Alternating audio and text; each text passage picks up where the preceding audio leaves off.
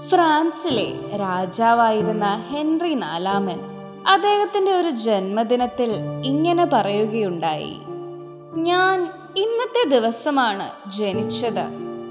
എന്നോടൊപ്പം അനേകായിരം പേർ ഇന്നേ ദിവസം ജനിച്ചിട്ടുമുണ്ട്.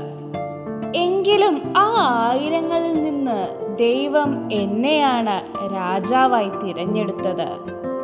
അവിടുത്തെ ആ പ്രത്യേകമായ കരുതൽ കൊണ്ട് എത്രമാത്രമാണ് ഞാൻ അനുഗ്രഹിക്കപ്പെട്ടിട്ടുള്ളതെന്ന് ഞാൻ ഇപ്പോൾ തിരിച്ചറിയുന്നുണ്ട്. ഈ ഹെൻറി രാജാവിന്റെ വാക്കുകൾ എത്രമാത്രം അർത്ഥവത്താണെന്ന് നമുക്കൊന്ന് ചിന്തിച്ചു നോക്കിയാലോ?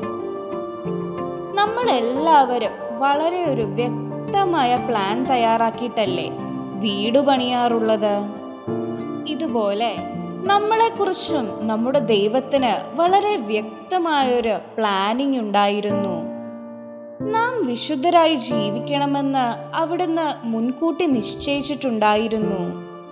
നമുക്ക് ചിന്തിക്കുവാൻ പറ്റുന്നതിനും ഒരുപാട് മുൻപ് തന്നെ ദൈവം നമുക്ക് വേണ്ടിയുള്ള ഒരു പ്ലാൻ തയ്യാറാക്കിയിട്ടുണ്ടായിരുന്നു.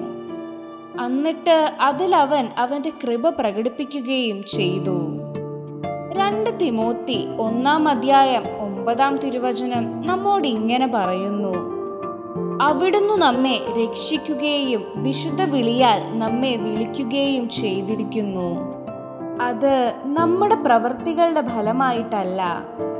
അവിടുത്തെ സ്വന്തം ഉദ്ദേശത്തെ മുൻനിർത്തിയും യുഗങ്ങൾക്ക് മുൻപ് യേശുക്രിസ്തുവിൽ നമുക്ക് നൽകിയ കൃപാവരവും അനുസരിച്ചാണ് നമുക്കതുകൊണ്ട് ദൈവത്തിന്റെ പ്ലാനിംഗ് അനുസരിച്ച് വിശുദ്ധരായി ജീവിക്കുവാൻ ശ്രമിക്കാം.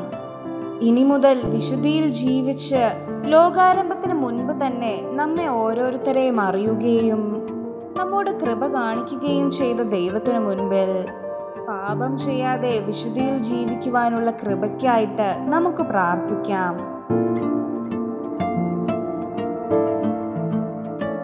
You are listening to Heavenly Voice from Caris Youth.